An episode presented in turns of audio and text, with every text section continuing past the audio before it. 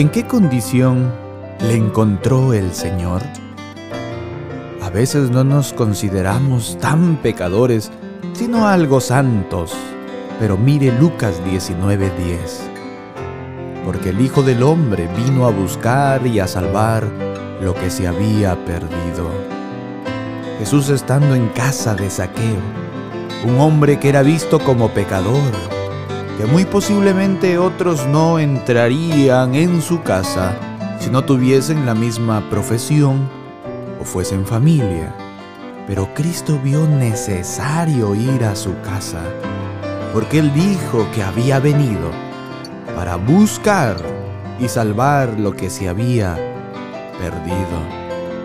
Si todavía usted no es un hijo o una hija de Dios, Él le está buscando.